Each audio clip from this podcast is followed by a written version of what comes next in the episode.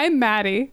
I'm Ryan. Hey, Maddy, do you remember when I said when you said that there would be crazy if the X Men went into space on the show? Yes, I do. I remember saying, "Boy, X Men Evolution would never go to space because that would make no sense." Well, We're going to I was space. wrong. We're in space now. We're in space. What the Just- fuck is this? I Why are don't we in know. space? Back when we were young, we experienced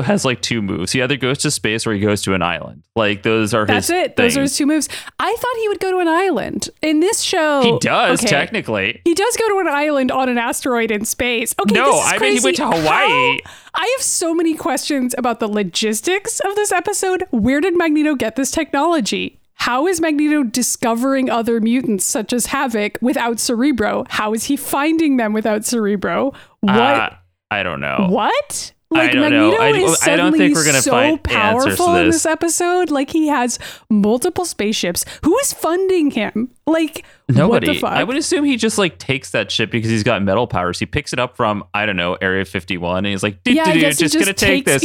And meanwhile, just like the people at Area 51 are like, Good "Where did the ship go? It must have been aliens." Oh God. the aliens came and took their ship back. It's literally just Magneto. There were no aliens all these years. It was just Magneto stealing stuff to build ah, Asteroid M. Yeah, I mean, I don't know. This also this version of Magneto. I mean, we can get into it, but like, I don't really fully get what his character is anymore. I, I don't I don't really either. There's moments there where he acts like Magneto, and then there's other moments where. He's where kind of Mr. Sinister. Like it kind of feels like they wanted Mr. Sinister to be in the show, and like they don't have him. I think- I, I, don't know. I this again. I wanted to know what would have happened in season five. I don't Yeah, really know. I- like we can kind of take guesses. I am going to definitely write a season five after we finish so reviewing this entire show. it's great. We're gonna we're gonna do that. It'll be great. That's yeah. I'll be up on the Mutant Ages archive of our own. I'll make sure to tag Wolverine Nightcrawler in it. Ryan will write it. I'll edit it. I'll do some punch up. It'll be fun. It'll be great. It'll be great.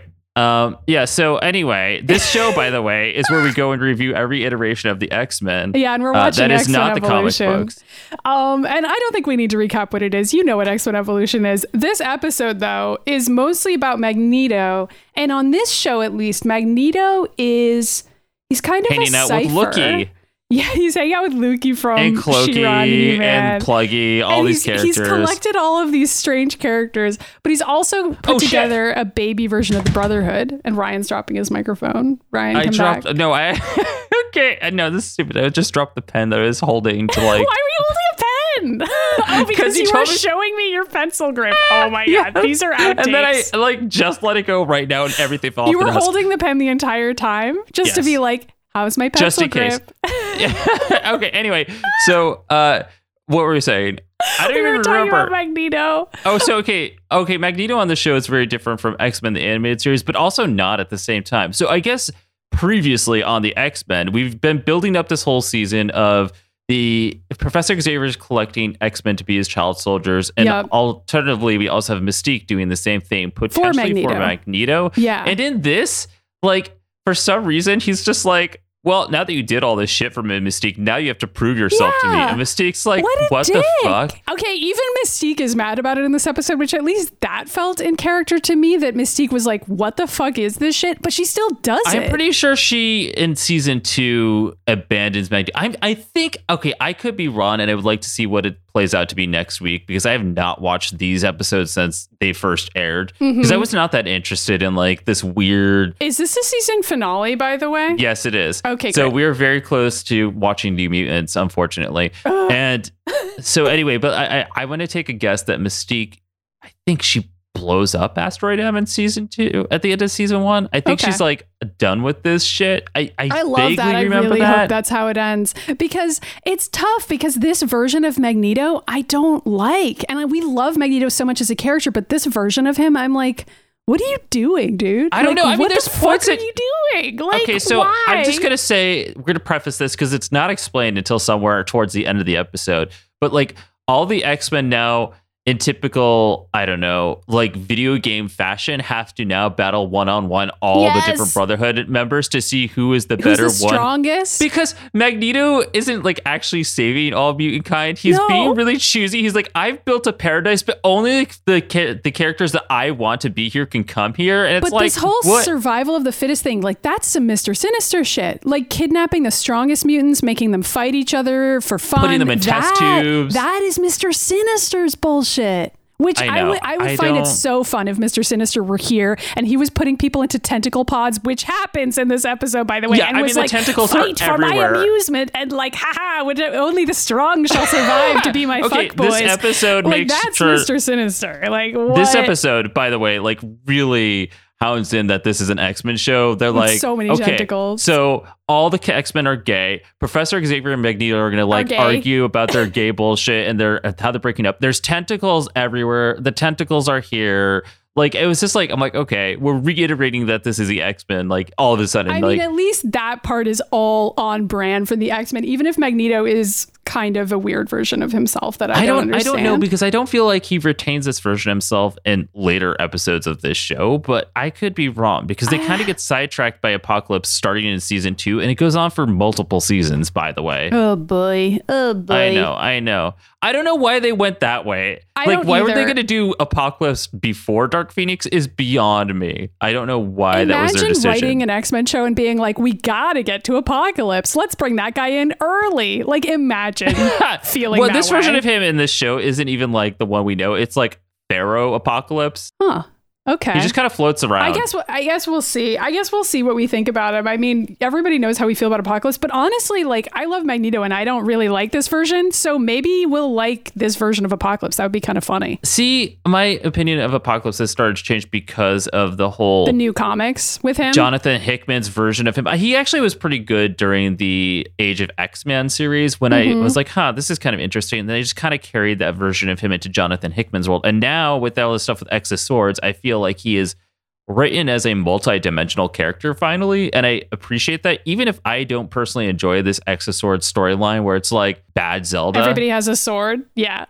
yeah I mean, okay, so we're we're poised to like Apocalypse finally. So any listeners who are Apocalypse fans, you just wait and maybe we'll fucking love that guy. But for the moment, he's not here. He's not here yet. yeah for the moment we're at the x mansion and scott and jean are cruising around on Driving home from school, I think. Yeah. Okay. This uh, this whole si- situation is really funny because It I, is. I like how Jean is so snooty sometimes on this know, show, where it like really Scott funny. like leaps out of the car, blasting music, slides across the hood of his car, super gay like. Yeah. And he's like, he's like, the weekend, woohoo! And Jean's like, what about our homework? and like picks up Scott's backpack for him and like holds it out and he's ignoring her and he's already inside the mansion. Yeah, and that's because like, everybody "Fine." hears children, and Jean's like, I'm a grade A plus plus student, and I have to do my homework endlessly. And we're like, Jean, why? Like, why are you doing that? Have some fun. Yeah, I know, I know. So then Jean is walking back to the mansion by herself because Scott has abandoned her, and she like hears somebody in the woods and they're leaping around. I of course knew it was Toad before she even got there because only Toad would do this shit. Yeah, I know. Also, she's got psychic powers. I know. Use them. She doesn't use them. So then eventually she is heading into the woods next to the mansion and sees a, a bush like shaking around and she picks up the bush with her powers and it's Toad. And is like, Toad, why the fuck are you here? And he's like, I'm getting a jump on the competition, yo. You want some of this? And then he's like challenging Jean to a fight. Yeah, I know. Jean's like, what are you trying to for him. Okay, I did too. Also, like that. Jean's like, Toad, what are you trying to prove? And Toad's like, that I'm so not funny. gay. I'm definitely not gay. See, I'm here going to try and lick your boobies. I'm not gay. Or like, and okay, Jean's Toad. like, I can tell you're not attracted to me. But also, it's funny because Toad. It's also kind of sad because the last time Toad was at the X Mansion, he got his ass kicked like by adults, and it was really fucked up and weird. And like he almost, I don't know. So I, I can't really blame Toad for coming here and being like, these people are evil, and I need to fight them. And I feel like Toad could be a potentially interesting and powerful character if he had any training at all. Yeah, but he doesn't. You know, Yeah. I mean, like he's got an array of powers. He can leap really high. He's got agility. He can stick to walls. He's got He's a got super long tongue. tongue. He can like spew mucus into people's faces. Like I feel like if somebody trained him, a he could be awesome at parkour, but b he could be like a really great. I don't know. Soldier's not the right word. Freedom fighter. Fighter? Like he could like flip around. Like think about like I don't know Poochie. He could do that shit, I mean, right? this is basically why Poochie is the way he is. On some level, you must have thought Toad's powers were cool because you gave them to your character in fan Okay, but no, the reason why time. okay, that character that I created for myself in eighth grade was actually not even based off of that. It was because I was obsessed with Yoshi at the time, who has a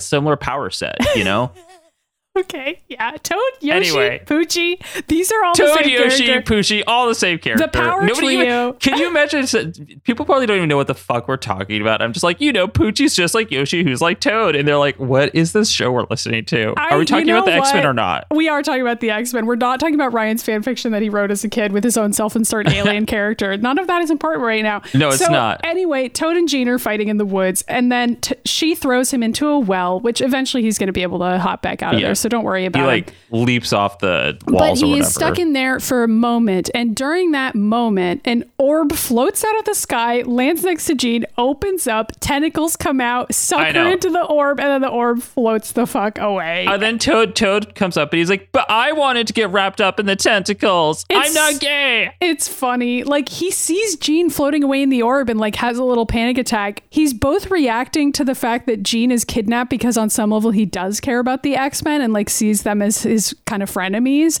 but also he's like I was supposed to win the battle and be taken by the orb. Which is something that we don't understand what it means yet because we don't, don't know, know what's going on. I don't know what he wanted there. Well, but anyway. it turns out that Magneto has set up this type of weird mutant fight club with all of the mutants. Okay, but like world. here's the thing: is like he's like you all have to prove yourselves to me, but only the Brotherhood know about him, but the X Men do not. And it's yeah, like it just doesn't seem fair. it makes it makes you wonder if Mystique and Xavier sort of had some sort of previous agreement that they were going to have all these kids fight to be on Magneto's asteroid M, and now Like, I don't know what you're talking about. I've never heard about any of this. Yeah. like maybe at the beginning of all this, like That him and uh, Magneto, Magneto were still dating, and they like agreed they were going to do together. Yeah. Mystique's like, great, let's go forward with this. but then now that Magneto and Xavier have broken up, the plan has gotten a lot weirder, and like now it's in space or something, and like I know. Seriously, we've had a lot of a lot of theories about this show. In our Slack with Maddy, Todd, and I, we've been talking about how Xavier could have potentially been the original principal of this sh- school, and he kept on fucking with the students, so that he like brainwashed everybody and left, and so Mystique took over. Yeah, Todd was coming up with some theories as to what Xavier's PhD truly means and whether he's Yeah, well, uh, that's Truly a because I asked. I was like, ex- oh wait, no, I asked on this show, and then Todd responded like to us. yeah. The next time Todd is on the show, we're gonna have to go over our theories. We're gonna have to like grill him about what kind of PhD Professor Xavier has. Not that anybody cares. Everybody does. Everybody cares. That's why they listen to so the show. we're gonna go over to Hawaii real quick. yeah, by we the are. way, Okay, it looks like Kingdom Hearts, by the way. Like that was what I wrote down for this scene. It feels like Sora and Riku on I the didn't even beach. think about That that. was what I immediately thought of. Seriously. Okay, well, Alex Summers is out surfing. He's just like not even surfing. He's just kind of like laying on He's his laying on his surfboard in the middle of the He's the just ocean. chilling. It looks really nice, honestly. yeah, his two boyfriends that are are out on the beach being like, Sora and Riku. yeah, Sora and Riku out there like, oh, should we get like have it come in? They're like, no, we gotta fuck each other and open the door to the world of light or something. Yeah. And like they just run off. I don't know. The keyblades are their penises. Anyway, so, So Alex is in the water and he's paddling he's looking at the sun. Yeah. And then he gets attacked by a shark. And then his powers manifest. Uh, yeah, I mean, luckily to shoot the shark multiple times until the shark dies. yeah. Like the shark dies. I can't believe they showed that on here. Like I thought it. I remembered it swimming away, but it just It dies. goes limp and floats to the surface. And I'm like, wow, they just straight up killed a shark on this show. Yeah, I mean, okay, so It wasn't even a robot shark. No, it's a real shark. This is all. This is a proponent of shark death. Is this show? But anyway, Alex's powers are that he can shoot red beams from his hands, similar to how Scott can shoot it from his eyes. Although Scott can't control Right. his power. Although I do want to mention that in the comics, it looks more like solar flares coming out of his hands. It doesn't look red. Yeah, I think they did it red here because they're brothers. They wanna be like And brothers. they wanted to show it. I mean, they. I think they did that on X Men, other X Men shows too, right? Like they just kind of show it, like even in the I live honestly action. don't remember what they did in X Men the animated series, and he is not on Wolverine in the X Men for some magical reason. I think so it's red in pretty much every adaptation for this exact reason. I could be wrong about that I think they, I think you're right that he they did that on in the live action. movies. Yeah, I feel like they Right. did because they just want to show you that it's a similar power, and so they have it be Right. similar looking. I agree. Although those movies don't mean anything. They don't. So They don't. But it's just one version of ad- adapting this character. So Alex Right. uh, washes washes up on shore. He's really shocked that his powers manifested. It's clear to us, the viewer, that this is the first time he's shown his abilities. And Right. he's like really shocked by it. And so then we go back to Cerebro because naturally Xavier found a mutant somewhere in the world. So he's immediately spying on them. yeah, Logan walks in. He's like, "I'm glad the big." Okay, by the oh, way, first of all, Cerebro they- now. Yeah, that's a good point. Now, now it's X Men 2000 Cerebro. Yes. We've just decided that's going to be a thing now. It's a I don't huge know round room. I don't know if it continues to look like this for the rest of the show, but like Logan comes in, he's like, "I'm glad the big round room is all lined," and Xavier's like.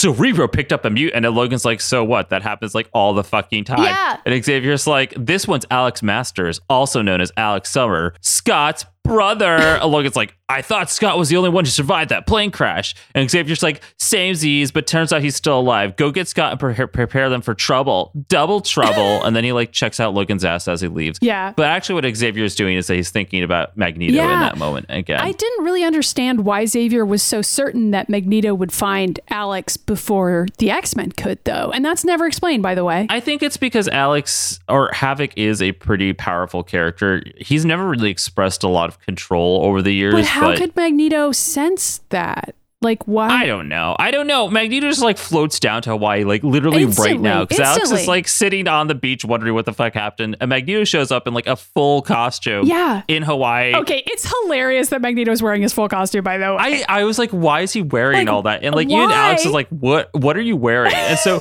Magneto shows up and he's like, I remember hating being that being gay. I once felt that way. And Havok's like, who the fuck are you? Why are you wearing a cape? and Magneto's like, you're gonna have to wear a cape because you're gay now, and this is what we yeah, wear. that's that's what we do. I mean, ask Mr. Sinister. He gets really like Really defensive about yeah. that.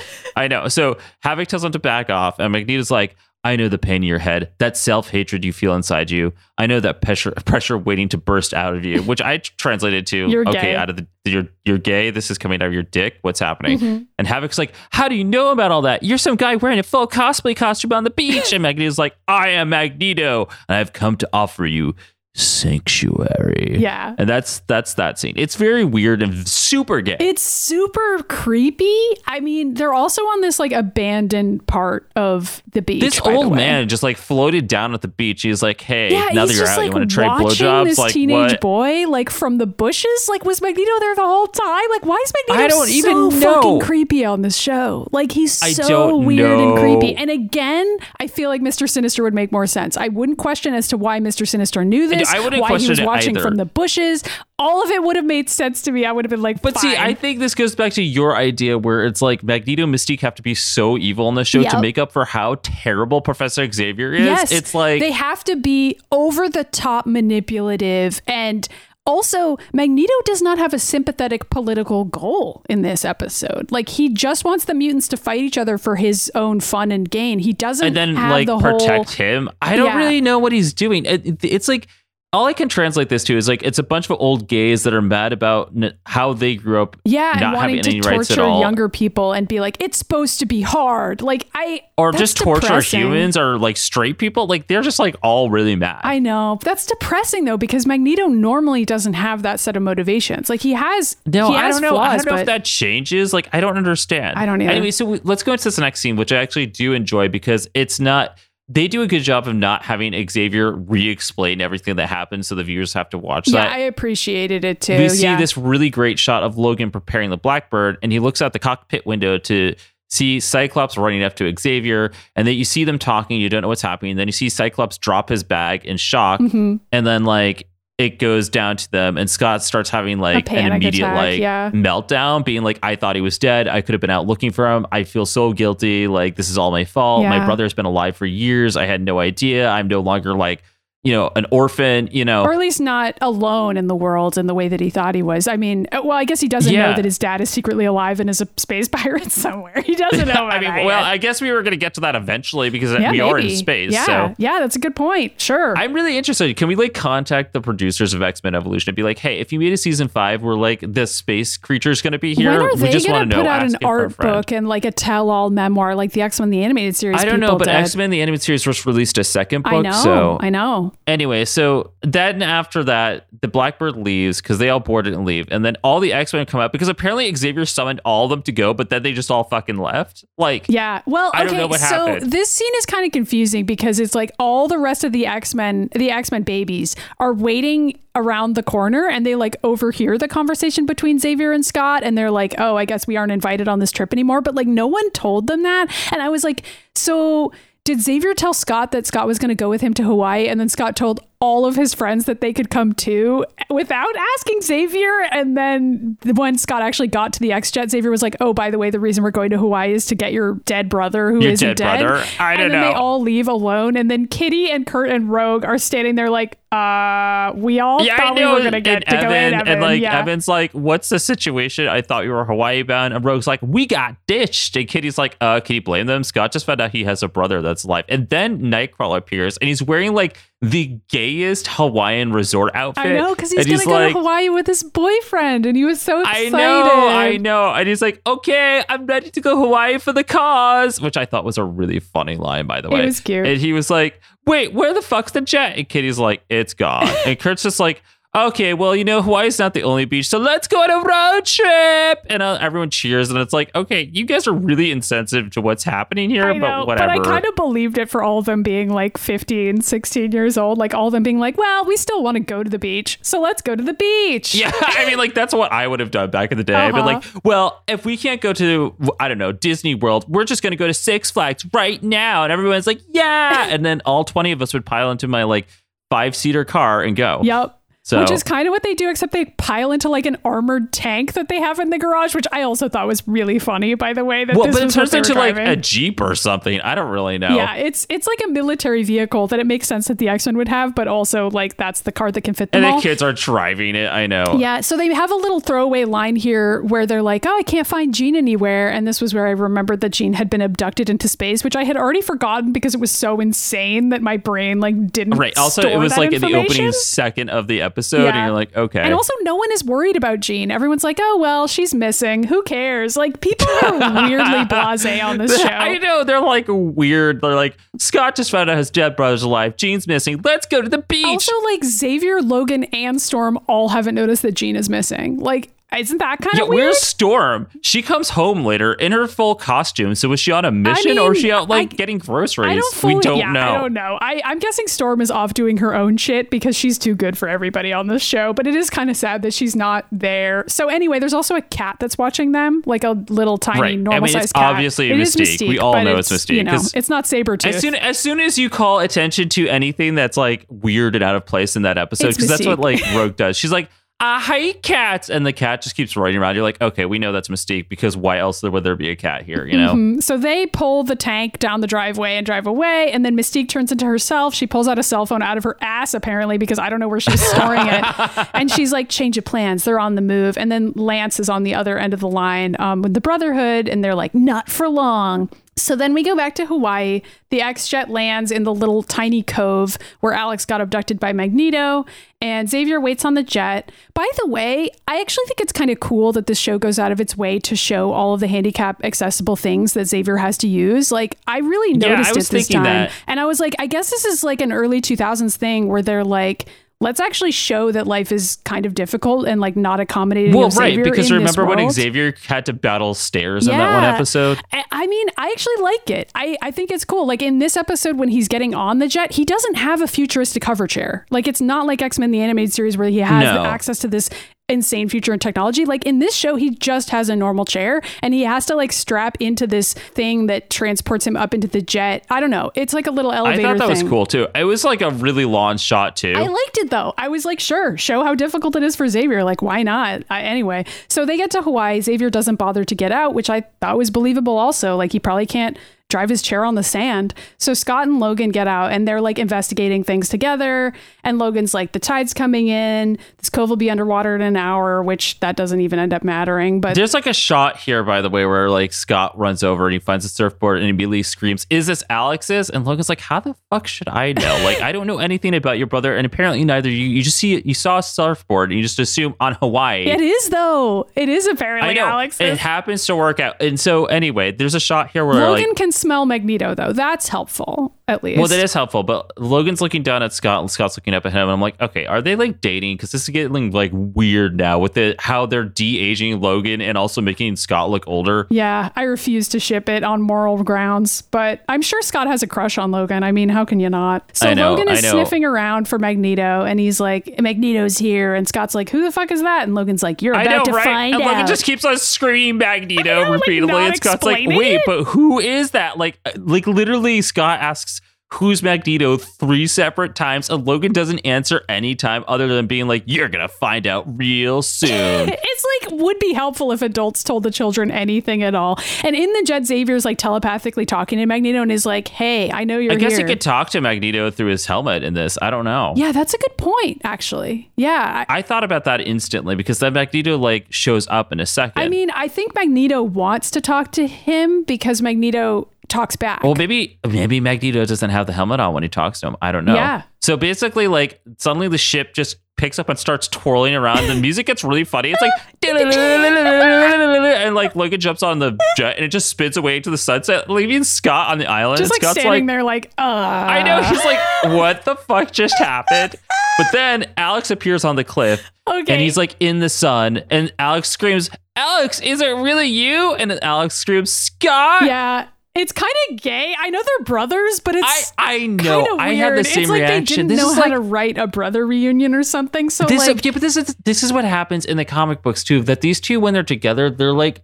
It's like that Quicksilver Scarlet Witch thing where like this is like, a too little too close. close for comfort, or like like Elsa and Anna when they're like I, you know Frozen two when they keep on like rubbing their cheeks together and like rolling around in the bed gaily, and I'm like, are they sisters? Are they lovers? Like make a decision. It's kind of getting weird now. yeah people like don't know how to animate or show a sibling relationship that's not like this i don't know i feel like this happens I don't all the time when I see my Media. siblings, I like give them a hug Yeah, and then we like hang out on the on the couch. them but like we don't like cuddle up and like make out. That's not a thing I feel like that some of it is, do. is just the editing of this scene and the animation of the scene where it's like this dramatic light behind Alex and like romantic music is playing and it's like we finally found each other after all these years and then they're like cross cutting Uh, well, between the- them and they yeah, but then they're dramatically walk towards each other and they're like oh my gosh and then they like is this a dream? punch This is, what, each other. this is a real dream. Yeah. But then they have this like really awful line that got mad, got me mad watching it, Yeah. where Scott's like, you punch like a girl yeah, like because he what happened to the scrawny guy I, I used to bully, and like Alex hits Scott, and Scott's like, and you still hit like a girl, It's and I'm like, I know Maddy's also audibly groaning at this." I mean, it so just took me know. back in time. Like, I was basically like, wow, it, I guess I can be appreciative that nobody makes this joke anymore in 2020. Yeah, right. Right? I mean, there's that. Yeah, seriously. But yeah, this show's 20 years old. Um, so then Alex is like, when Magneto told me you were showing up, and Scott is like, hold on a second, Magneto, you're with him? And I was like, Scott, why are you so shocked by this? You don't know who the fuck Magneto even is. You literally don't know what's happening. But Scott immediately is angry and hates Magneto because I guess Xavier told him so. I don't know. Yeah. And so Alex is like, no, you've got it all wrong. He told me all about it. He just wants to show you something. Come here for a sec. And then he like motions for Scott to follow him and keeps monologuing about how great Magneto is. And he's like, Yeah. he wants to show all mutants something. And I, I don't know. It's like not, it's not a very well written scene. And then. Scott like comes out. and He's like, yeah, but this dude just kidnapped my teacher and my part time boyfriend. Like, so I don't know what I'm supposed to think. And like Alex is like, he's just he just wants to chat with them. Don't worry. There's nothing to worry about. There's nothing to worry. Don't worry. I'm going up there too. Let's go to space in this space pod. It's kind of scary, but not as scary as coming out of the closet. Peace sign. And Scott, Scott is like, I don't want to get into the space pod with the tentacles. And Alex is like, it's fine. An older man told us to do it, and that means it's safe. And Scott is like, Well, I do normally trust older men with absolutely everything else I do. So yeah, let's Yeah, hop seriously, but also like this is like how quickly their reunion goes. It's like, oh my god, my dead brother's still alive. Let's go to space. And it's like, guys, what is happening? I mean, like, I guess when you put it that way, it is kind of believable because like emotions are running so high in this moment that they don't have the space well, yeah, to consider Scott's just going is. with him because he doesn't want to lose Alex Yeah. again. Because Alex is like, I'm so glad we're reunited. I'm gonna go to space now. Which it's really, I kind of feel like Alex is like this younger, more immature brother who's like probably a freshman or whatever, Yeah, I mean, and he he's just definitely younger because Scott makes the comment about him being younger at the very beginning. Like, imagine if you like found out you had like a sibling that was alive when you were like a freshman also you in thought high they were school. dead you probably would have been so fucking awkward about it. Be like, oh, like, oh, I'm glad you're alive. You want to get a hot dog? Like, you know, Yeah. that's the kind of shit that we would have done. This you case, know? they're going to space, which is kind of similar to getting a Or blowing each other. I don't really know. I hope not. So then we go back to the Blackbird, by the way, and it's still twirling around magically for like a really long time. It's still going. Yeah, like that song is playing the entire time, and Xavier and Magneto are having a little and then there's like a serious convo. conversation happening in the background. Magneto's like, Charles, relax. I am on top this time. And Xavier's like, Magneto, what is this? And Magneto's like, I am simply taking the steps to ensure our survival by spinning your fucking blackbird around. I just realized how absurd, like, like, we both know that humankind will not only learn of us, but they will fear us, for we are the future. And what man fears, he tramples. So I shall be ready for them. Which is like, I this mean, is the honestly- closest that Magneto gets to like expressing a political opinion. And I was like, sure, sure, I'm on your side, but Right. his tactics make no sense I here. don't. I mean, he's doing this while he's putting Xavier on like the spinning ride at Six Flags. I, don't know. I it's like a He's on teacup the in the air. and then meanwhile Logan is outside the jet, and he tries to claw also his way spinning around. inside the jet. And then while he's clawing his way inside, which by the way, that would depressurize the jet and kill all of them. So I was just like, I have to, Yeah, well, I I, have know. to ignore like- this. I have to pretend this didn't happen There's because no it makes science no fucking here. sense otherwise. And so Magneto is like, oh yes, Wolverine, the mad man with the adamantium claws. Of course, adamantium's a metal, and then he starts like flinging Logan's body around and then throwing them into the ocean. And Logan's I mean, like, it's really okay. funny how he flings around. It's like, It "Duh, is. duh, duh, duh, duh, There- duh," it's and very like X Men ocean. 2000, like the train scene. Like I don't know, I, it was it was the fight scene between them that I was expecting in the other Magneto episode that we didn't get. So they're kind of finally delivering it here. Right. So Logan swims to shore to a different island. Apparently, I don't. Yeah, know. but we're not we're not, going to talk about that scene first. First, we're going to go to Storm, who's coming back to the mansion in her full costume. Yeah. but I don't know where she was. Like she was know. just out She's not I hope on she the wanders show. out she like is not a character on this show. She has her own life that we never learn about, and we never I don't. will. I mean, was she in New York visiting her brother and sister in that costume? Who knows? But now their cat's here. Mystique the cat, is here. Also, Storm doesn't think it's suspicious that there's a cat in the house, and doesn't think it's that weird that no one is home. I don't. I don't know that nobody's there. She's like, "Oh, hello. You aren't quite the kitty I was expecting to see. Can you tell me where everyone has gone?" And then the cat just turns to Mystique, and Storm's like, "Well, look what the cat dragged in," and immediately just like Fucking electrocutes Mystique. Mystique. Yeah, That was I like, the end. that. That's the whole scene. I was that like, was the okay. only part of anything with Storm that i've liked on the show was her instantly destroying Mystique in one second. I was like, thank I God. mean, she has a. a I know there's another follow-up scene, later where they actually fight, but like I liked this one moment where I was like, "Thank you for showing Storm doing something." Show doing anything at all. Yeah. I don't know. And so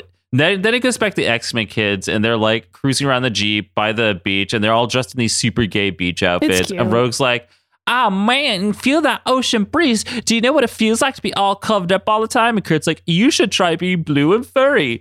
And he turns off his watch, and it also reminded me of like their brother sister relationship and how they both have these weird like image issues. Yes, you know, Yeah, I liked it. And like wanting to get close to people and being insecure teenagers. I don't know. I, Yeah. I like them. I like everybody. It's a cute show. it's true. So then the baby brotherhood road just shows up. The road explodes Yeah. because Avalanche is in a car behind them with Pietro and um, Toad. And Fred isn't there, Right. but Fred will show up later. And so then there's a whole car chase. It goes on for a really long time, but you know, it's fine. It's fun to watch. And all the kids try to fight each other. Eventually, they careen off the road, and then Fred is standing in the road waiting for them. They hit him, but it doesn't matter because it's Fred Duke. So he just stands there and he's like, ha. It's actually a pretty cool It is scene pretty for him. badass. Um, and so then they all fight, and then it cuts away back to Logan, who Right. gets to another island where Sabretooth is just The island of Lost. to fuck him. Yeah. I- well, okay. So Logan's like getting out of the water, looking for his volleyball Wilson. He's like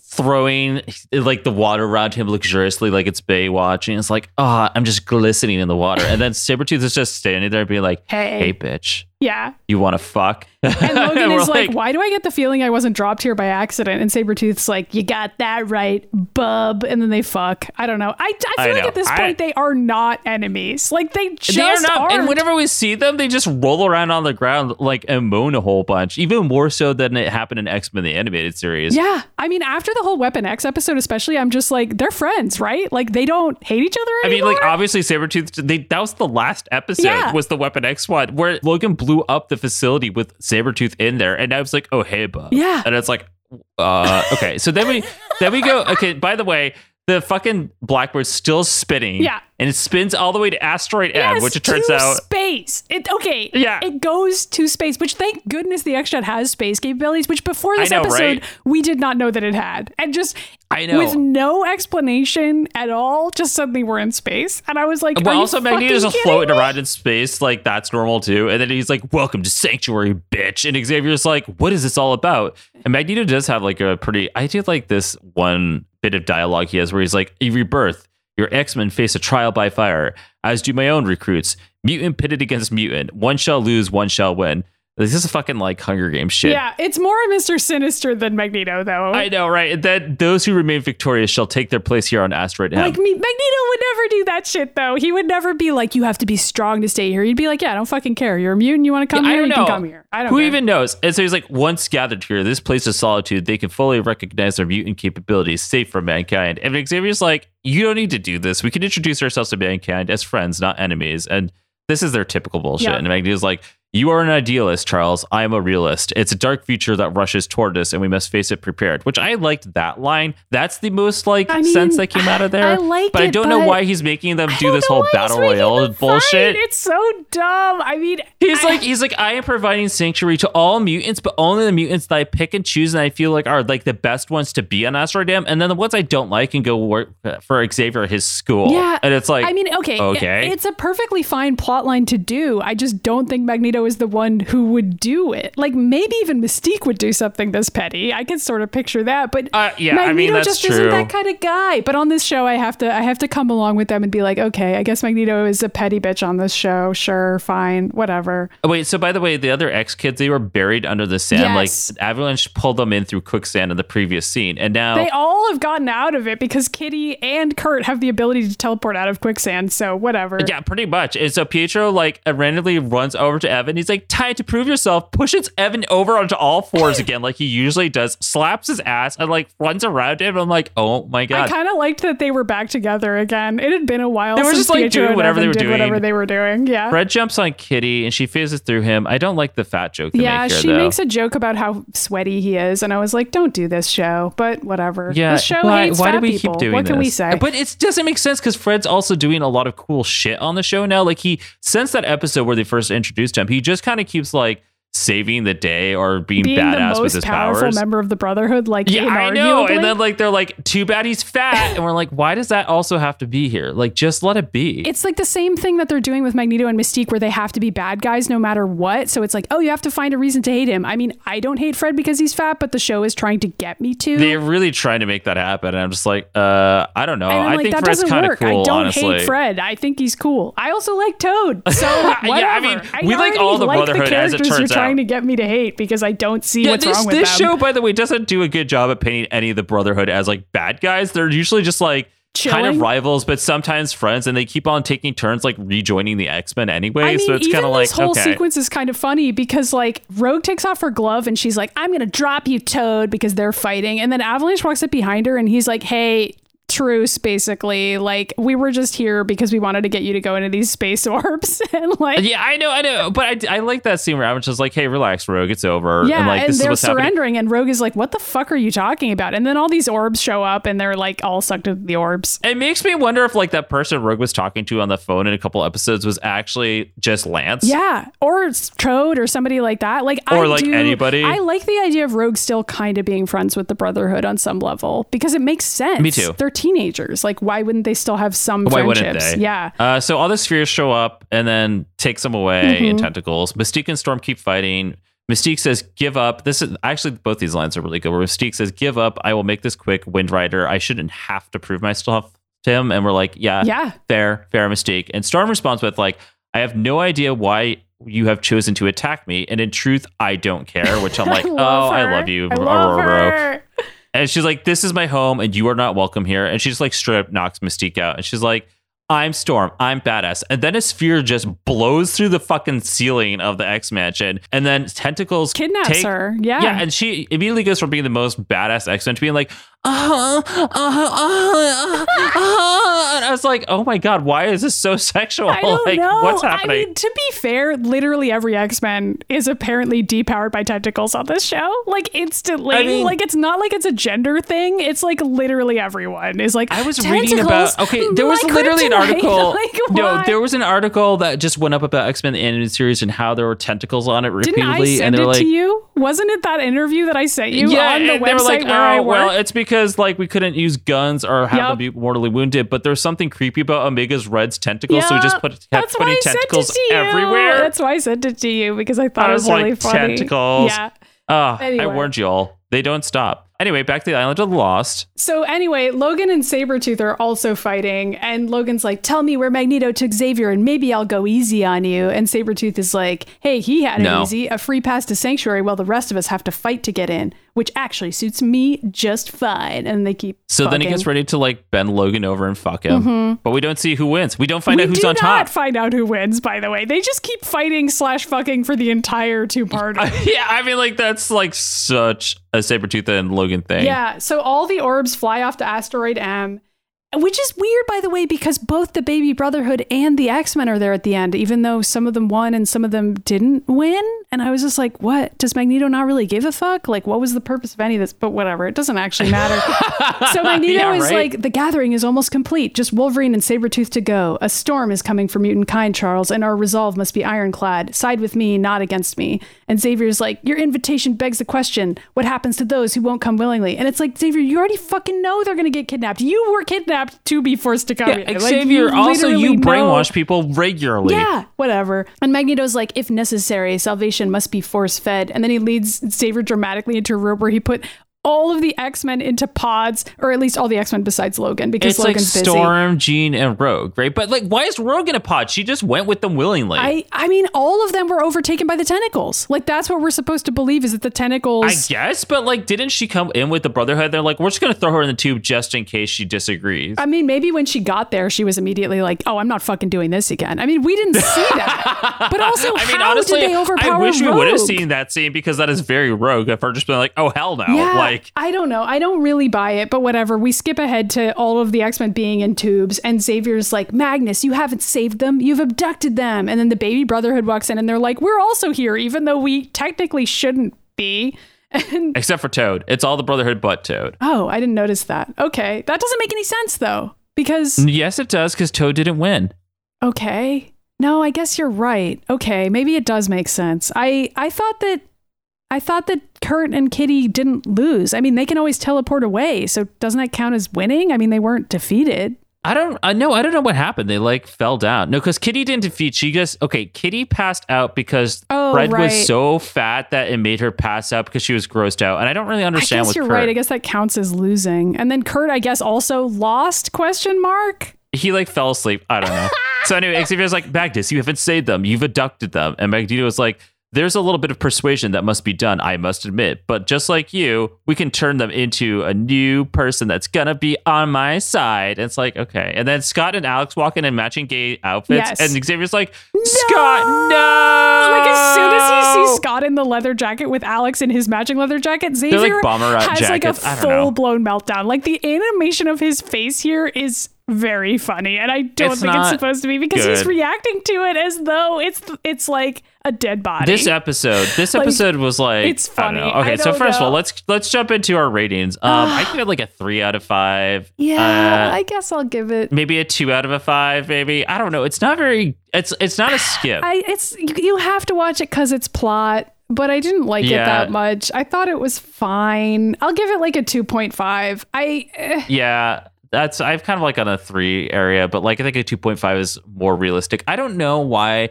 It's not like it's a bad episode. Like there's been no moment on the show, even with the Weapon X stuff, where I've been like kind of bored and I'm like, this episode's bad. I still think there's still redeeming qualities to a lot of these episodes.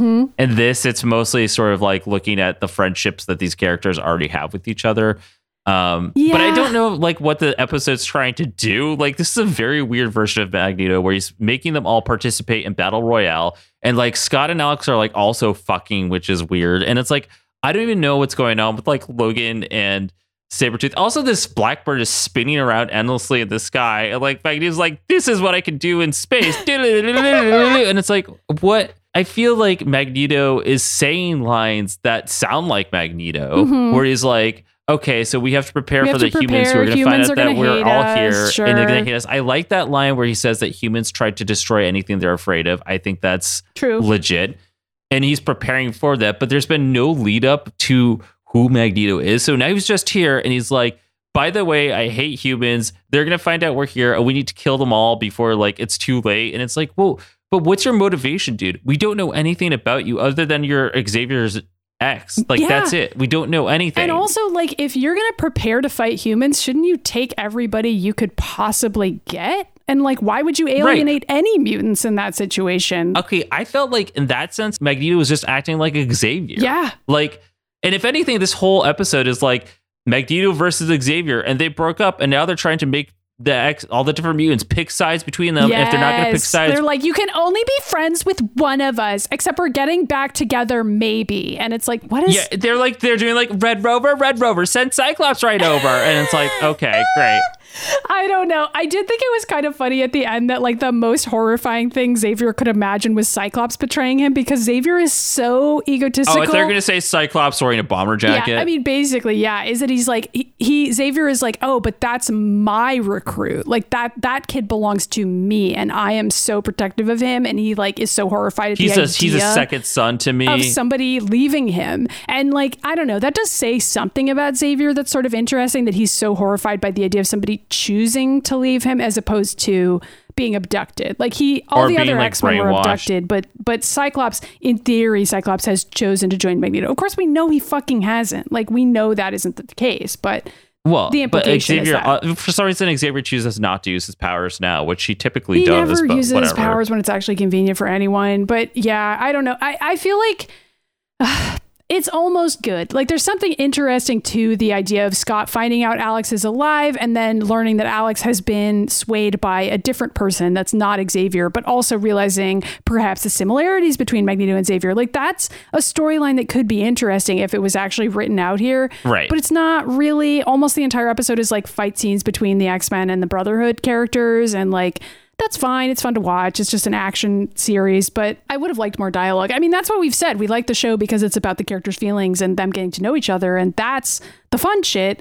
I can watch a bunch of fight scenes, but it's kind of boring to me compared to the emotional stuff. Yeah, that's kind of how I feel about it too, because these are also not very well choreographed fight scenes where we've seen some awesome fight scenes on this show. I mean, and some like of them that's are not okay. I liked here. Mystique and Storm. No, I- that was cool. Okay, that was good. That was good. And I liked the lines with Mystique and Storm, but I did not like the Brotherhood versus the X Men fight where like I don't understand what happened. Like they fell in some sand and then they all passed out because like Fred was fat and like that was it. And I was like, watching it and pausing it, and I still didn't understand who was supposedly winning each of the fights until we went over it just now. Like, I did not get it in the moment that like certain characters were winning and losing. I thought they were just fighting and nobody was winning. Yeah, and also like the whole thing with Toad at the beginning, like I feel like that's the most sense that we got to see. But also, why did why was Toad chosen to fight against Jean, Jean? yeah, why? Obviously, that matchup wasn't going to work. They were like setting him up to fail. why They're did like, Toad have to fight multiple people? It's like what? well, but also. No, he was. Oh, yeah, you're right. He did. He keeps on trying to prove himself. Was Mystique just like, I want to get, I don't want Toad up there, so, so we're I'm going to to give him set like him the against worst people? Jean, who will beat him, and then Rogue, who will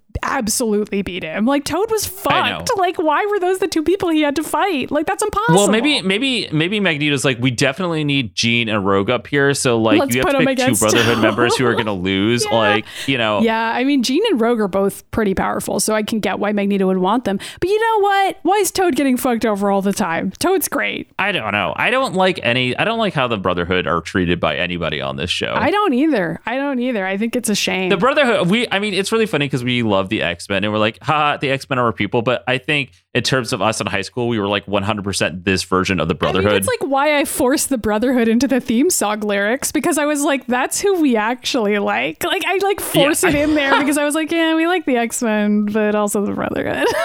I mean, It's I, they're not really. I mean, the Brotherhood doesn't even really exist in the comic books anymore because they're like over the past like 30 years, they were kind of like sort of evil uh, for a little bit, well, they were always but then they like to be sort of evil. Yeah, they've always flipped sides a bunch because it was kind of them being, I don't know, like chosen by Magneto or Mystique to go fight for them. But like generally, the versions of the Brotherhood we've liked have been the ones that have been led by like Avalanche or Fred, you know? Mm-hmm. So That's not really this show. This show is still like Magneto and Xavier's dueling egos, which I I guess that's realistic that they would be doing that, but it does suck that everybody else has to put up with it. I just didn't understand why we wasted so much money doing battle. Roy- um, I mean, why it wasted so I much mean, time and money, money, yeah. doing battle royale, sending tentacles everywhere, being like, "Oh no!" I was like, "What is this? What are they trying to do here?"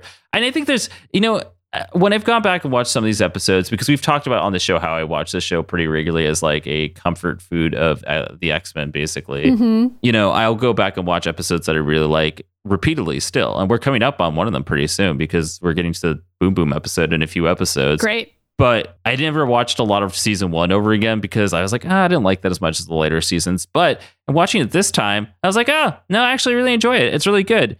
And then I remember like this episode not being great. It's Just kind of the same Yeah. way that I remember the Fred episode not being great, but I was like, ah, we'll give it a try. Maybe I'm wrong. And Mhm. it's like, no, there's just like nothing of, there's nothing tangible here. yeah. you know, it's why just like why do you think it's called Cauldron? By the way, I I couldn't figure I- that out.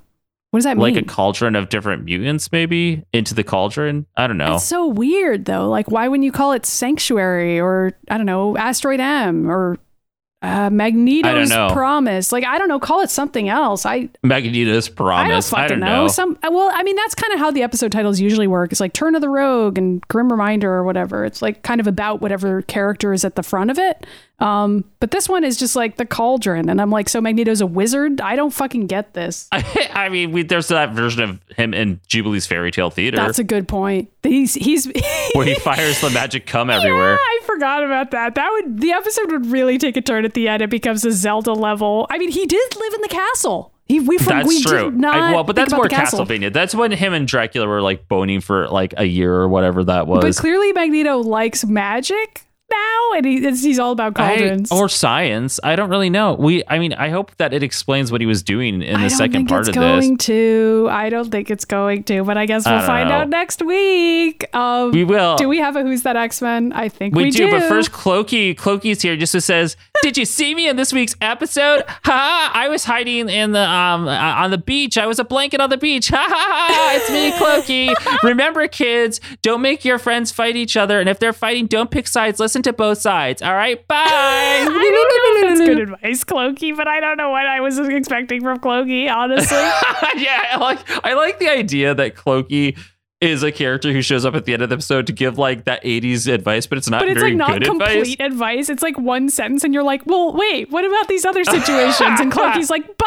I mean, that's like on par with like the GI Joe ones that are, are famous for being like sort of bad. yeah. You know, Oh, totally. The more you know. the more you know. So- the more you know, there's more X Men you can know. We actually have a new X Men we're going to yes, visit we today. do. Ready? Who's that X Men? Today we're talking about Alexander Summers. AKA Havok. We've hyped this one up for, I don't know, years. Years. We've been like, don't worry, we're going to get to the Havok episode. I like how I don't worry, we're doing the Havok episode before we do Cyclops. so there's a plan to do Cyclops in either season two or three. I have it planned out somewhere, but it's in there. It's in our massive Google spreadsheet where we plan things. it is. It is. Okay, so anyway, um, Alexander Summers, also known as Alex, um, he's actually kind of a well liked character because he's kind of a little bit more rebellious than Scott and a little Mhm. less under control. So people like that about him. I have been on and off with Havok. I don't think he's been a character I've felt super attached to at any point in time. So he's definitely not in my top 20.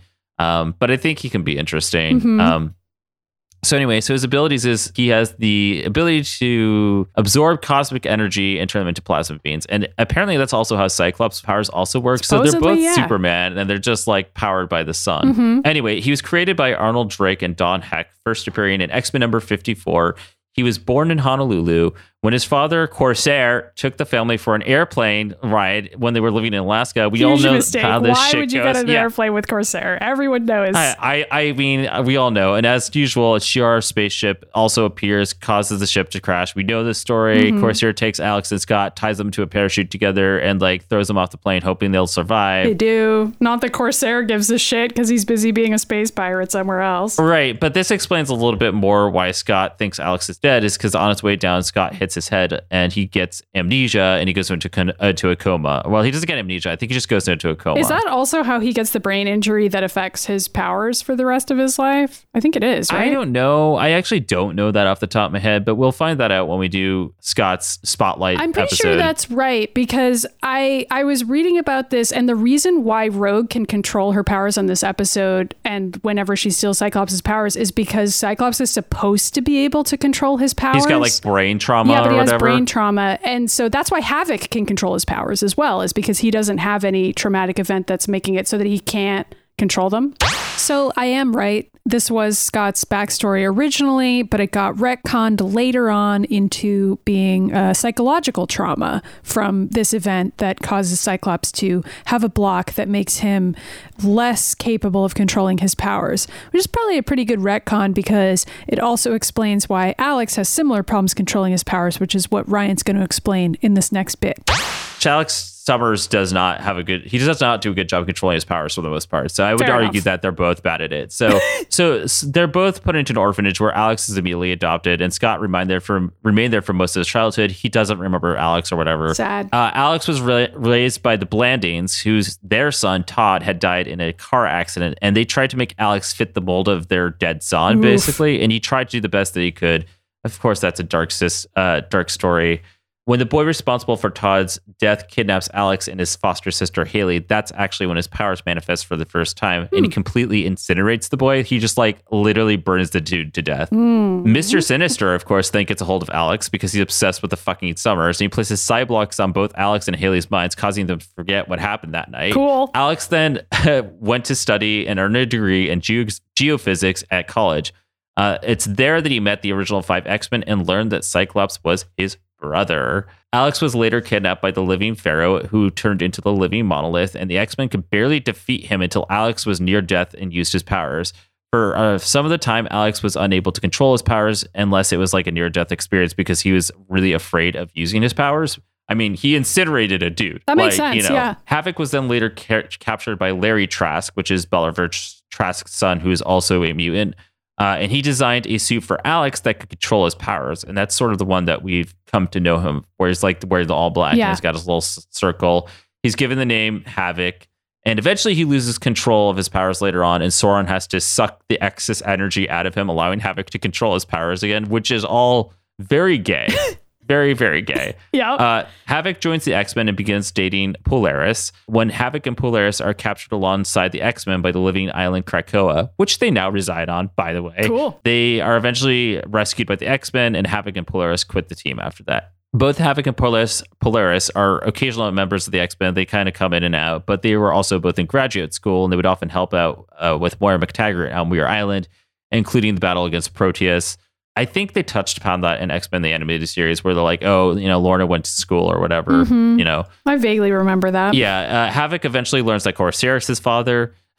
He's fucking Corsair. When Polaris is possessed by Malice, she ends their relationship for the time being, not really understanding what's happening. And then Havok rejoins the X Men because he's sad. Uh, Havok then becomes involved with Madelyne Pryor, which is a kind of famous storyline because the both Havok and Madelyne Pryor were rejected by Scott and Lorna. So Madelyne becomes the Goblin Queen, and Havok goes crazy alongside her, and he basically wears nothing in that. uh, the gay community love this version of Alex Summers because he basically wears like a tattered version of his suit where it's like falling off Wolverine style Love most of the time. Yeah, sounds Uh, great. And then he comes to his senses when he realizes that Madelyne is going to kill herself because she realizes that she's a clone of Jean Grey. So Mhm. he kind of comes around again. Uh, while vacation in Mexico, Wolverine and him are targeted by a terrorist group. Havok wakes up in a hospital under the care of Scarlett McKenzie, an assassin in disguise, and she manipulates Havok to fall in love with him. Uh, but she's working with Dr. Neutron and Meltdown, not to be confused with Tabitha Smith, who also uses that name for a little while. Uh, and they wanted to use Havok as a conduit to channel energy of an atomic reactor into Meltdown. And Havok absorbs the radiation, but sees Meltdown kill Scarlett, and he unleashes all of the energy upon Meltdown instead and almost blows everything up. But Wolverine prevents a huge disaster from happening instead, and Havok then redirects the nuclear meltdown explosion into space. Great. I know it's a that's an annoying plot point, but I felt like he kind of had to know that that's something he could do because Mhm. it's a related experience to his powers. Yeah. Havok then goes through the siege perilous that we always have talked about on the show, and he wound up with amnesia on Genosha. Love it. because the X Men are really good at getting amnesia. It's their second superpower. Uh, he becomes a high-ranking magistrate in the Genoshan army. During a battle with Cyclops, Havok's memory returns, and then he keeps it secret so he can get close to Cameron Hodge so he can kill him. And he does that successfully. And alongside Wolfsbane, they decide that they're going to stay on Genosha to rebuild it into the proud nation that we eventually know. Uh, Professor Xavier brings Havok and Wolfsbane back from Genosha eventually, though, so Havok can be the new leader of the X Factor, which is a long-running series that happens sort of in the 80s and 90s. Uh, he is reunited with Polaris there. Eventually, Multiple Man contracts the legacy virus, uh, which hits Havok pretty hard because he feels responsible for his death since Multiple Man, Multiple Man is on his team. And Havok leaves the team to go on a, a honeymoon, I guess, with Polaris. But like, I didn't understand that point because I didn't think they were getting buried. Like, I guess you could go on a honeymoon even if you're not getting married. You could just be like, uh, this is a sexy trip. Yeah. well, okay. So here's funny. This is what's funny is that X Men the animated series totally borrowed this and put it into Jean and Scott's thing because basically they go to a honeymoon in Hawaii in which it's interrupted Mr. by Mister Sinister? Sinister and the Nasty Boys. oh, who- great. I think Yeah, we probably like- talked about this at the time. Did we? Maybe we didn't. On whenever we watched we those have. episodes. I don't know. You know what? We've watched a lot of episodes. We have over 100 episodes of the Mutant Ages at this point. We can go back and listen, or we could just keep moving on. Uh, anyway, Havok is later brainwashed by Dark Beast and Onslaught until he breaks free of the brainwashing. He infiltrates the new Brotherhood of Mutants. He defeats Dark Beast and tries to reform X Factor until Greystone creates an experimental time device that blows up and seemingly kills Havok. But what actually happens is he gets cast into a parallel world where he's the leader of a drastically different version of the X Factor known as the Six. And in this world, he's the leader of the original X Men instead of Cyclops, and Cyclops had been abducted by the Shi'ar when they were kids. He is married to Madelyne Pryor, and they have a, na- a son named Scotty. now, from what I understand, like supposedly he went to this alternate universe, but I actually think it was just him having a coma and being in like dreamland, from what I Hmm. understand. Because and then the next thing that we know in the early 2000s, uh, Havok is eventually found back, and he's in, in the actual reality that we know, and he's in a coma. So it's kind of like, did that all happen or not? Or was it just a writer being like, I don't want to deal with this, so I mean, it's just some writer like, well, the whole situation probably happened from some sort of like weird drug trip. I don't know. Yeah, who knows? Uh, the comic books are kind of like that. They're kind of like they can be described as a weird drug trip. I would say fifty percent of the time. Especially X Men storylines, yeah, with all the alternate Yeah. dimensions and time travel and shit. Yeah. Yeah, totally. Uh, so the X Men and the new nurse of the uh, school, Annie Ghazikhanian, are able to restore his psyche, and he's reunited with Polaris, who proposes to him. Unfortunately, Annie's son had used his telepathy to link Alex and Annie together when he was still in a coma, and they were like having dreams together, and they fell in love there. Oh. This plot line is not good. This came. There was like a certain run of Uncanny X Men that people quote as being like one of the bad versions of it, and this was during that time. yeah. During his wedding with Polaris, he calls off the marriage, and Lauren is like, "Well, got to kill Annie then," and goes crazy. And then she tries to kill Annie and Carter, but Juggernaut and Havok both stop that from happening. Um, after Exodus attacks the X Mansion, Annie leaves Havok to take Carter away from the X Men, feeling like it's not a safe place for them to live anymore, which is a good call. We really don't see her again anytime in the series after that, uh, except for like one episode or one issue where like Iceman goes crazy because Annie and Iceman dated briefly. yeah, I feel like remember they you shove off talking about that when we did the Iceman spotlight episode. yeah, I mean, Iceman like dates all these women that like doesn't make any sense for him because he's gay. So I mean, like, he was I think about think about his man. girlfriends. I know he's like he's dated like Polaris Kitty. and Annie and Kitty Pryde, and it's like none of these characters seem like they're a good fit for Bobby of all characters. So Mm-hmm. I don't know. Anyway. Uh, during the House of M storyline, afterwards, Polaris is one of the people who loses her powers, and she leaves the X Men. So Havok decides to leave with her. After Lorna and Havok encounter a creature known as the DAP. Sorry, I always thought it was a stupid name. Uh, Lorna is abducted, and Havok goes back to the X Mansion and sees a Sphinx burying this face of Apocalypse. So Havok returns to being a full time member of the X Men to bring down Apocalypse. Eventually, he destroys the antidote to the Apocalypse's meta plague. I think we talked about this on the Apocalypse episode Possibly, yeah. uh, which which Apocalypse was developing to decimate humans. Uh, Polaris takes the form of pestilence during that time, and her espho- esophagus closes down. Havok administers CPR to Lorna, and he's infected with the meta plague. But luckily, Emma Frost just happens to have the antidote and saves his life. Uh, it that was a crazy time. This is like we're now in that 2008 2009 era where the comics got really bad for a while. yeah. Uh, because of the whole fucking rights issue with Fox and Or just people not even caring anymore about the X Men because the movies were getting weird, the comics were getting weird, and Yeah, everything was getting weird. It was getting weird and funky in here. Uh, Havok is recruited by Xavier alongside some of the other X Men to stop Vulcan from unleashing his powers at the Shi'ar Empire. And during this time, Polaris finally forgives him, and they hardcore make out and start fucking again. Um, by the way, I want to point out that in the show The Gifted, we have Polaris on that show, but because of all the stupid timeline bullshit they invented for the Fox films, they're like, well, Havok can't be here, so we're going to invent another character that's exactly like Havok, but not. ugh, It's really stupid. I can't. That show is going to be a hard watch for me because I like did not enjoy most of it. yeah, I know. I enjoyed the triplets. That was kind of it, and I enjoyed Lorna Dane. I thought she was good too, but that was kind of it. Uh, anyway, uh, Corsair tries to reason with Vulcan, who kills Corsair in that in that moment, uh, which enrages Havok, and Havok tries to kill him, but they do not succeed. Havoc and Polaris get like um, lost out in space and join the new Starjammers, and they dedicate their time and lives to defeating Vulcan and restoring Lilandra to the throne. We talked about all of this in both Corsair and Lilandra shit. hmm Uh, a bunch of crazy missions happen that go on forever and take place until Vulcan eventually blasts Havok into the sun. This powers Havok enough to destroy another villain at Finality. Then Havok and the Starjammers are taken into Vulcan's custody, far away from a sun that could po- possibly power Havok. Uh, Havok and Polaris are along with the Starjammers, and they're kept in a prison underwater, 20 miles below a planet's surface, where they are tortured daily, and Havok is powerless, and they can't do anything. It's just like this weird, like torture comic that goes on for a little bit. um, we're just we're here for the torture porn, apparently. Yeah. Um, Havok finds a little energy left inside of him and blasts his way out of the prison, killing the guards. He frees the Star Starjammers and Lorna. Uh, Rogue then re- leads a rescue mission looking for Rachel and finds her alongside Havok and Lorna and the Starjammers. Havok and Polaris return to Earth to lead the X Men's new X Factor investigations after Multiman's second death, uh, comma again because this is what fucking all the X Men do. They like die and come back. Like whenever X Men dies, I'm like, It's okay, let's just start counting how anything. how much time it's going to be before they come back. Like to the point where they were like, anyway, on Krakoa, we could just resurrect all the X Men at any point in time, and it's like, okay, cool. Uh, so. Anyway, Havok eventually leaves the team and Polaris stays with them. During the Avengers versus X Men storyline, Havok joins the Avengers. This is all crazy. Havok marries the Wasp. I know. You don't understand why. They have a child together. They name her Katie, Katie Mack. Uh, Katie is captured by Kang the Conqueror. Their minds can be are then pushed back, or in their minds, I should say, Havok and Wasp's minds are pushed back to their earlier bodies before they had Katie.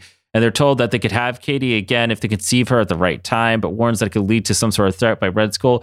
I don't know. This is like, uh, this is why I don't read Avengers comics. Like, Yeah, I'm sorry, they're like being not weird. good. I did not read all of them. Any like Avengers comic I have read in the past like 36 years has never made sense to me. And people look at us being like, the X Men don't make any sense with the time travel and all that. I'm like, I don't know what the Avengers, is trying to be. So the fact that the MCU can build like a tangible universe out of that is really impressive. It is. It is. Uh, anyway, so during a stupid story where Scarlet Witch and Red Skull are using magic to reverse things or whatever, Havok becomes sort of like evil for a little bit, and like then he kind of reconciles with Cyclops.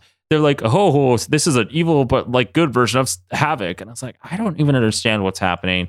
Havok is present for Cyclops' funeral after the whole Inhumans versus X Men thing. But like Havok thinks that Scott is still alive and in hiding. But Emma tells Havok in secret that like you know actually she created the illusion that Scott was a victim was a victim of the Terrigenesis cloud, but like he actually just died for other reasons. But like she wanted to rally the mutants up against the Inhumans, so she pretended that was the reason why. Mhm. And you know whatever. So later on, the mutants and the Inhumans find out that it was actually Emma who posed the fake version of Cyclops, and they all turn on her. But Havok saves her at the time because he's like, you know, I'm not doing this because I like you, but I'm making it clear that I'm doing this out of respect for my brother because he had feelings for you.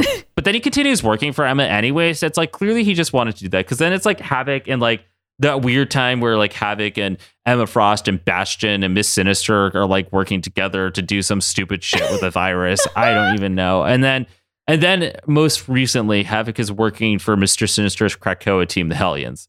Da da da da da da. I know that was like 15 minutes of like non-consensual, stupid bullshit. I, I this mean, is a lot of it is Havok. stuff we've recapped on other episodes before, either in passing referring to it or just other. Here's that X Men. Or But also, it's like it. Ex- you, I'm sitting here being like, you know, sometimes I find Havok interesting, sometimes I don't. The thing is that he has no concrete fucking story. yeah, So he's like he's more just not other that interesting of a character. and I don't know. He's like he's a character that like sometimes is evil and wears sexy clothing. Like that's kind of his thing. I guess it seems like he's just mostly defined by how other people perceive him, and that's fine. It's fine to have characters who are just kind of placeholders like that, but like it's it doesn't seem like there's much to Havok individually. You know what I mean? X Men. Yeah, I don't know. X Men. So anyway, it's gonna be a while before we have That's another that. lawn. It's been a long time since we had like a lawn character bio because all the ones we've done this season were like super quick and to the point. well, there are we a like couple had X already Men I know we haven't done yet. I know we haven't done Cyclops yet, and I know we haven't done Emma Frost yet. So we're gonna have some long bios in our future someday. I think that's like really like the longest ones that we have. Though. I mean, even if we do somebody like Multiman or Wolfsbane, who do have a history with the X Men, it's not like as far back as some of these characters that have been around since like the 60s. hmm You know, And then at that point, you're dealing with like 50, 60 years of comics. Yeah. and a bunch of like retconning and all that shit. Yeah. Anyway, Yep. this is our show. I hope you enjoyed it. Okay. Bye. We need to talk about who's gay. Oh yeah, I like. I was just gonna skip over that. I was like, I'm done. Have you Bye. forgotten what we do on our show? We talk about who's gay. The X-Men are a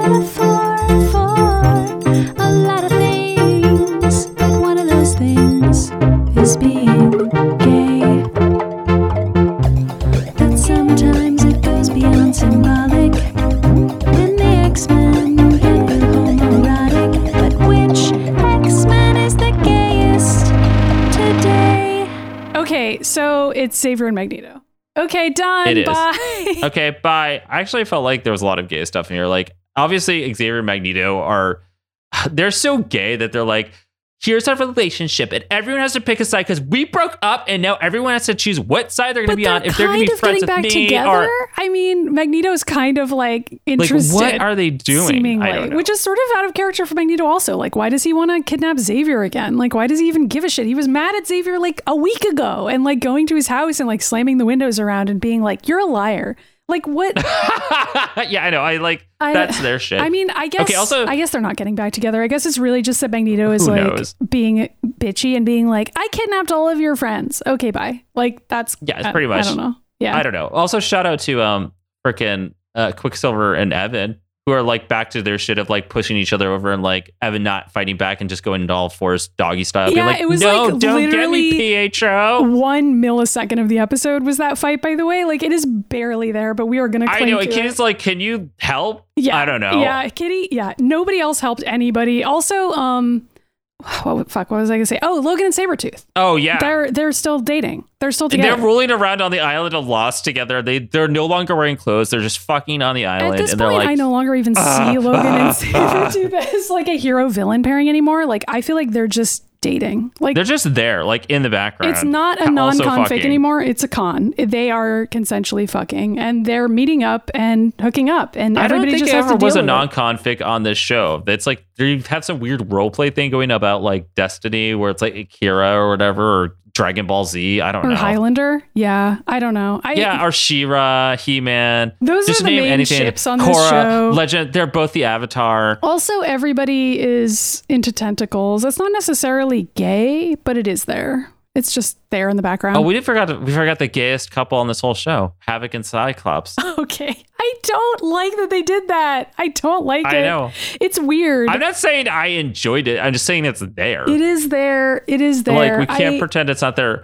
Also, like Logan and Cyclops for a weird hot second there, and you're like, what's happening? Yeah. I mean, anytime two characters are on screen, we will ship them. That's just something we'll do. But Well, okay, uh, that, that's because that's because we know these characters, and we're like, okay, so Cyclops and Wolverine are clearly fucking, especially in the Summers house now. That's a thing. Okay, yeah, Great. I mean, I guess there is also something kind of weird to Magneto and Xavier each collecting their pods of young boys. Like I I don't know. It's it's hard to like I already hate Xavier anyway. It's just really hard to like this version of Magneto. Like landing on the beach and being like Alex, you're Come with me, questioning yourself. Like you I, I don't know. It's sad. It's like a sadder version of Magneto that I don't like anymore. I don't. I don't know. The only, I think the only couple I actually enjoyed on this episode was like Logan and Sabretooth. I kind of like them now. Like I don't, I don't know. They have like a We just weird want them to be relationship, happy. but they like each other, Yeah. and I support it. I don't we, do, we don't why know what's happening, between but them. They're just they're just always going to be this way. Mm-hmm, the end.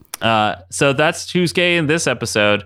Uh, do we have anything else? I don't Is it think time for so. Pluggy? It's time for I'm here. It's me, Pluggy. Okay, that's not the voice you normally do for Pluggy, and it's so much scarier. I don't like Oh, it. yeah, he's like- he's like- he's like- like, why does he sound like that now? oh, it's me, Pluggy. Don't put me in Gambit's butt. I don't like it at all. Um. Anyway, uh, go to the mutantages.com. Plug, okay, listen. There's there's Clokey. Clokey's the the good one, and Pluggy's the bad guy, right? Is Pluggy bad?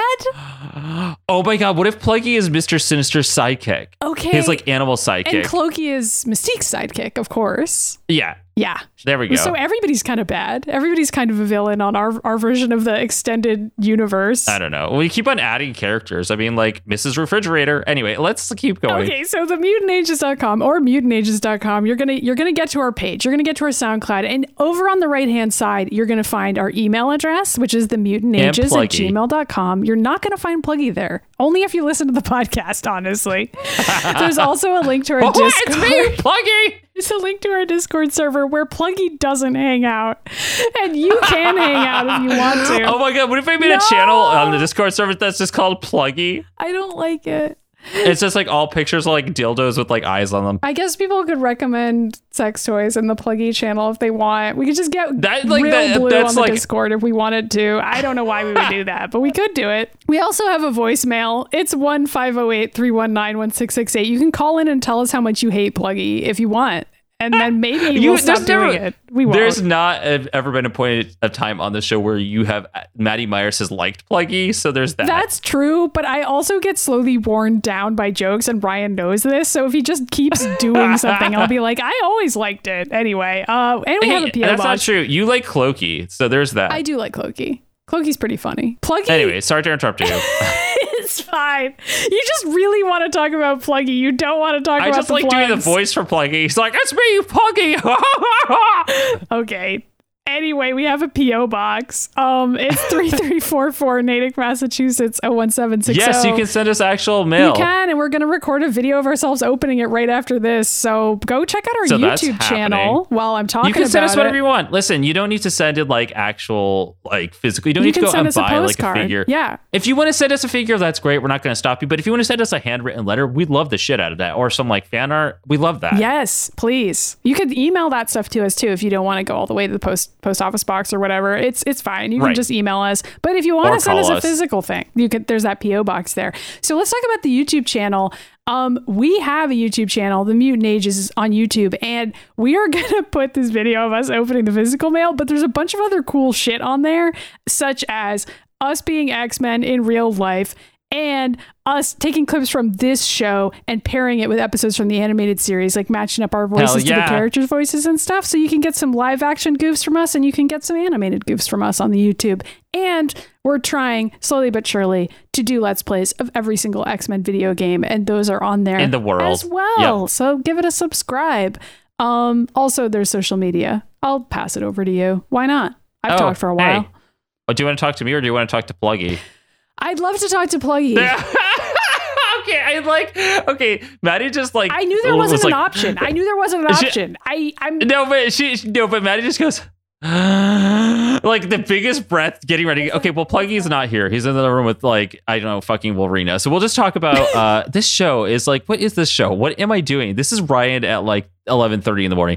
Okay, so yes, we have social media all over the world. We have it on Facebook, Twitter, Instagram, Tumblr, Pinterest, and we're individually on these accounts. Maddy, where are you? I am at MIDI Myers everywhere you look, and you can sing the Full House And theme everywhere you look, every time uh, these jokes just they don't They- get old. we- Okay, we so have the same jokes every time, and we tell the you, same Ryan? jokes. You, if you join us in the Mutant Ages, we have we have the X Men and the same jokes, and everybody's gay. And also, Ryan is on Twitter at Ryan Pagella and on Instagram at Ryan.Pagella, and you can find him on YouTube at Ryan Pagella, where he posts vlogs and adventures and whatever else he decides to put up there. That's right. Ah! ah, and if you want to get really adventurous, you can go to the Mutant Ages store and buy some sweet merch at themutantages.com. Hell yes, you can. And if you want to support all of this without buying, for example, a t-shirt with Bishop telling you time travel is real, you could go to patreon.com slash the mutant ages and you could start becoming a subscriber. Get some some cool backer only rewards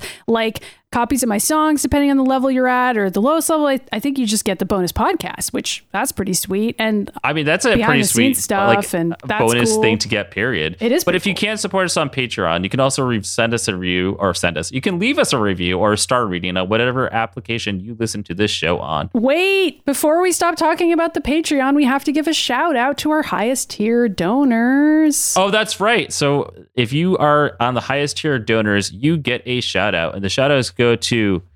Soren B and Samuel B. You must fight to the death to see which one of you is worthy to my sanctuary. Don't fight to the death. We don't do that here. It's fine. You can both get into the tentacle pod together Okay. and hold hands. No, one person goes into the tentacle pod. The other one like gets left on the beach. I guess. Which I mean, yeah. I, who's really winning there? Well, but Scott and Alex both get to get in the pod together and both come. They don't have to fight each other. Why? This makes no sense. I'm telling This you, the episode is not good. We're work. losing our minds. This has been an hour and 20 minutes of us screaming about pods and space, which is a good time for us to wrap it up because Logan's waking up. I'm wearing half his costume right now because I couldn't find my hoodie, so I'm wearing his hoodie right now. Adorable, adorable. So Ryan's gonna at go that hang level out with this Wolverine relationship. for the rest of the day. Which who For the record, him? Pluggy's gone. He just like flo- he opened the window, just floated away, which is a little weird. So there's that.